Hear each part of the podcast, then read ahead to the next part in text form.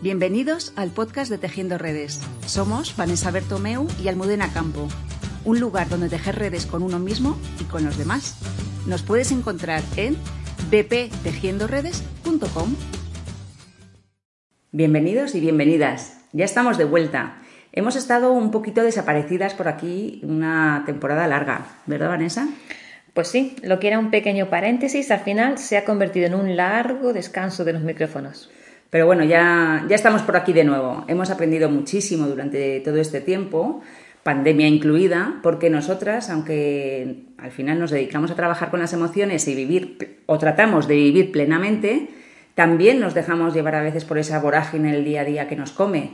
Y esto es lo que al final nos ha ocurrido, que nos faltaban horas para poder atender a todos nuestros pacientes y seguir con los podcasts y las redes y los talleres y hemos lanzado una plataforma de cursos online creación de contenido, en fin, muchas cosas. Se nos ve un poco de las manos el trabajo, pero todo en la vida tiene sus aprendizajes. Hemos aprendido a delegar, nuestro equipo ha crecido para poder atender a todas las personas que confían en nosotras y además eh, tenemos casi, casi conseguido el equilibrio entre el trabajo y la vida personal. Bueno, yo diría que estamos en progreso adecuadamente. Sí, estamos en ello. Pero bueno, ahora volvemos con cambios y vamos a intentar que los podcasts sean más cortitos, que duren como 20 minutos y un poquito menos intensos porque nos ponemos aquí mano a mano a crearlos y más de uno y más de una nos han dicho que al final no les daba tiempo ni siquiera a coger apuntes casi. Más bien más de una. Hombres poco de evolución nos han dado, la verdad. Nuestra audiencia es más de mujeres. Pero bueno, vamos a arrancar ya con el tema de hoy que es de padres suficientemente buenos. Vale, vamos a empezar diciendo, bueno, este es un concepto que a mí personalmente me llamó mucho la atención cuando lo escuché por primera vez, porque al final cuando pensamos en la paternidad o maternidad, siempre pensamos en hacerlo bien, en hacerlo todo bien, en dar lo mejor de nosotros, y cuando sentimos que nos hemos equivocado, ahí aparece la dichosa culpa. Sacamos el látigo y nos martirizamos por lo que no hemos sabido hacer de manera diferente. Es decir, queremos ser padres perfectos, la buena noticia para ti y para tus hijos es que esto es imposible. Es imposible ser padres perfectos.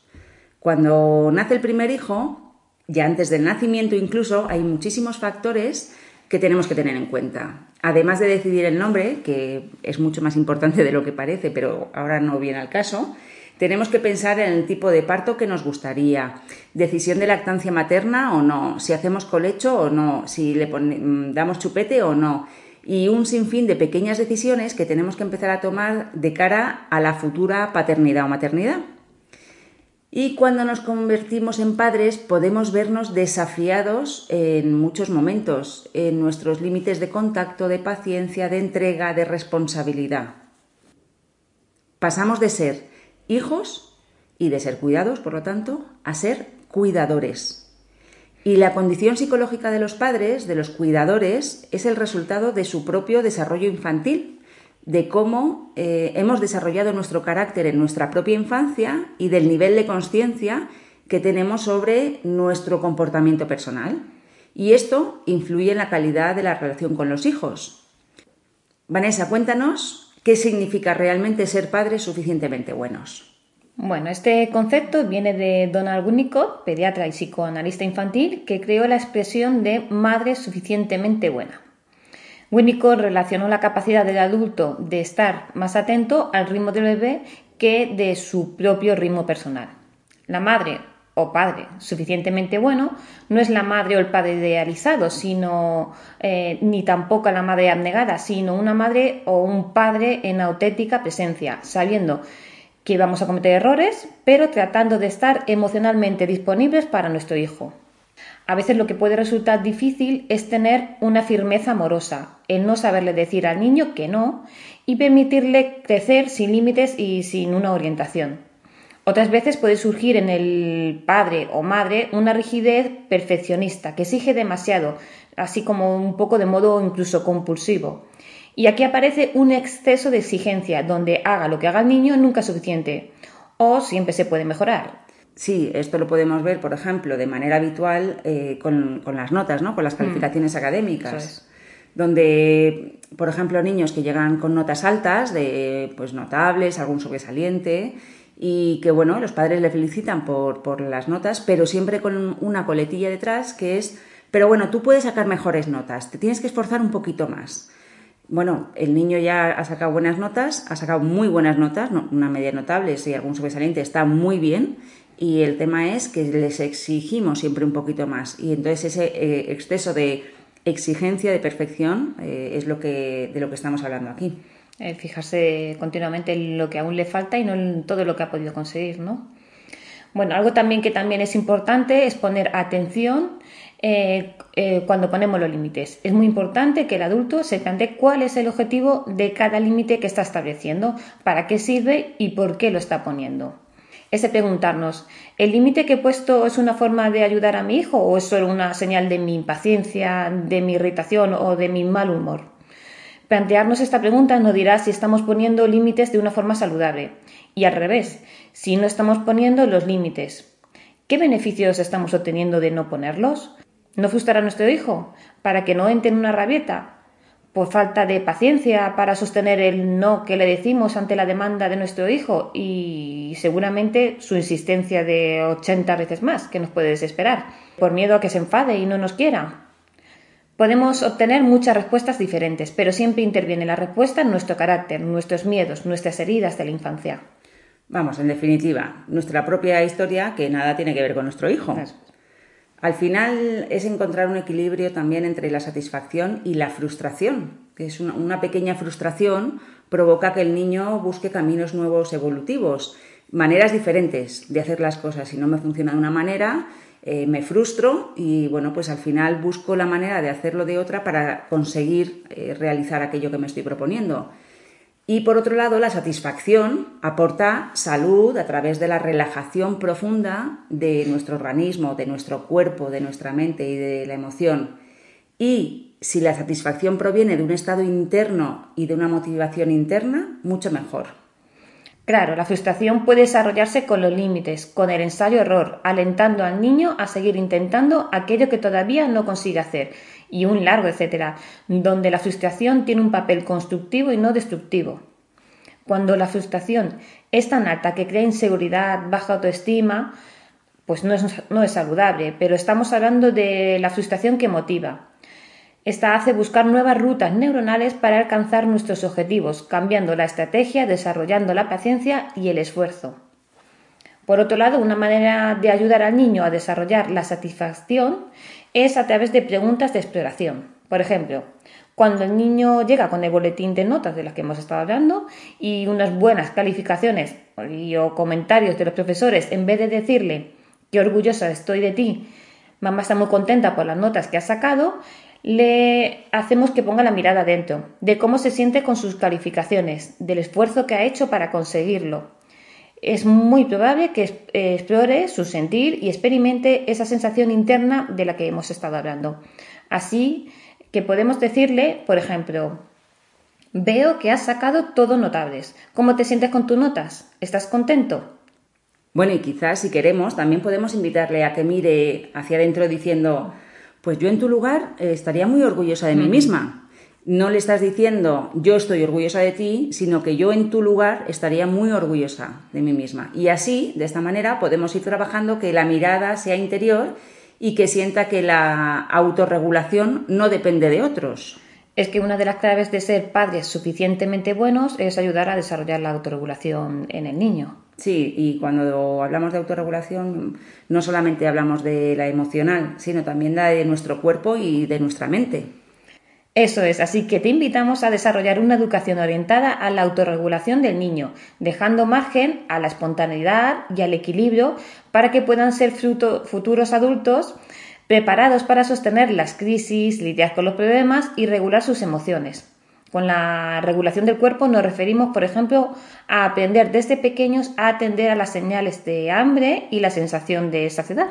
Sí, porque cuántas veces los padres obligamos a los niños a comer sin hambre y esto, eh, cuando estamos obligando al niño a comer y te dices que no tengo hambre y tú come un poquito más y tienes que terminar la cena y tienes que terminar tal, esto es un mensaje implícito de no hagas caso a tu cuerpo que se está equivocando con el mensaje que te está mandando y come aunque no tengas hambre. Y realmente es lo contrario. nos equivocamos nosotros, no dejando que el niño se regule a través de sus sensaciones. Le estamos diciendo que no haga caso a esas sensaciones. Y si hablamos de autorregulación emocional, pues eh, solo con esto, con este tema, podríamos dedicarle horas a hablar de, la autorregulación emocional. Un ejemplo muy básico, muy básico, es cuando le decimos, por ejemplo, al niño lo que tiene o no tiene que sentir. Eh, por ejemplo, no estés triste que no es para tanto. No debes enfadarte. No llores, que ya verás cómo se soluciona. Y realmente ser padres suficientemente buenos significa poder sostener a nuestro hijo en esa tristeza, en esa frustración, no solucionándole los problemas, ni negándole sus sentimientos. Estar presente simplemente digo simplemente, aunque sé que a veces no es fácil, pero es estar presente en ese momento y que nuestro hijo sienta que hay un sostén emocional. Si está triste, pues le abrazamos y que llore y, ya está, sin querer consolarle, sin querer salvarle ni solucionarle el problema que esté teniendo. Porque el adulto eh, puede con su tristeza y, y, eso es lo que tiene que sentir el niño, que nosotros podemos sostenerle, que el adulto podemos con ella y que no pasa nada por estar triste, por llorar o por enfadarse, si eso es lo que está sintiendo el niño. Para los padres es más fácil criar a un niño reprimido que uno completamente sano, que afirme su independencia y exija sus derechos. Pero en la educación siempre debemos mirar a largo plazo y esta manera de educar solo puede traer dos posibles conductas futuras, adolescentes y adultos sumisos, con todos los peligros que esto implica, o una rebeldía extrema más allá de la saludable en la vida. Sí, desde nuestro punto de vista, ser padres es la tarea más difícil a la que nos podemos enfrentar y donde nuestros hijos y la vida en general nos van a retar y pueden sacar lo mejor o lo peor de nosotros. Esa es nuestra elección. Y podemos aprovechar la maravillosa oportunidad que es la paternidad o maternidad para crecer, mirarnos nosotros, mirar hacia adentro, sanar también nuestras heridas de la infancia, porque eso es lo que nos están moviendo gran parte del tiempo nuestros hijos, lo que nos duele a nosotros de nuestras heridas de la infancia es lo que nos mm, traen y nos recuerdan lo que nuestros hijos. Y tratar de no pasar a, nuestros hijos nuestras propias cargas emocionales, nuestros miedos, nuestras represiones, creencias limitantes, etc. Y dejar que sean ellos mismos, desde su ser. Y ser lo decimos en mayúscula y como tal se puedan expresar, equivocar, rectificar y estar en el mundo como ellos quieran estar, no como nosotros planeamos que estén. Ser padre suficientemente bueno significa establecer un vínculo profundo con nuestro hijo y más tarde, según el niño vaya creciendo, el desafío va a ser saber desvincularnos de él para que pueda crecer como seres únicos, conquistar su autonomía, descubrir su cuerpo, sus talentos, su propia personalidad y más tarde poder despegarse de ellos y dejarles partir para su propia vida, sin culpas ni dependencia de ningún tipo, especialmente la emocional. Esto es un proceso lento que culmina cuando los hijos se van de casa para hacer su propia vida, pero empieza mucho antes, cuando poco a poco van ganando autonomía en las pequeñas cosas del día a día, como andar, comer solos, decidir el juguete que quieren, la afirmación de su personalidad, lo que les gusta y lo que no les gusta, y en la adolescencia tenemos un gran salto en este soltar y dejar ir, dejar que se equivoquen y que se encuentren a ellos mismos. Esto es muy difícil, este, este saber soltar, eh, cuesta mucho hacerlo y el tema es que si no lo dejamos hacer vamos a ser adultos incapaces, inseguros y bueno, y sobre todo recordar que los hijos no nos pertenecen, que solo les acompañamos en su proceso de vida y aprendizaje y desde ahí poder sostenerles y quererles.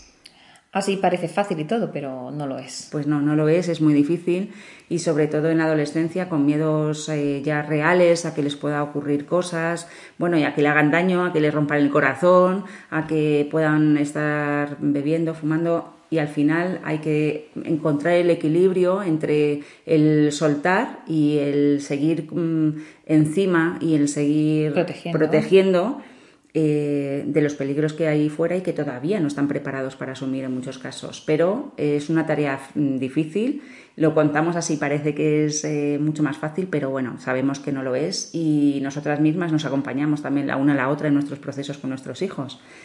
Así que bueno, esto es básicamente lo que sería ser padres suficientemente buenos. Eh, no somos perfectos, nadie lo es, los padres la liamos como, como todos como nuestros hijos, igual, la liamos también. y lo importante es luego poder rectificar, mm, recuperar el error y todo lo que hemos hablado otras muchas veces. Pero al final hacer un ejercicio de dejarles ser ellos y de aprender a acompañarles y sostenerles eh, sin capacitarles. ¿Algo más, Vanessa? Nada más, que ya estamos aquí de vuelta de nuevo y esperamos que nos eh, hagáis comentarios sobre que temas queréis que hablemos. Este tema no lo he puesto una mamá que quería que hablásemos sobre él, que no lo terminaba de entender.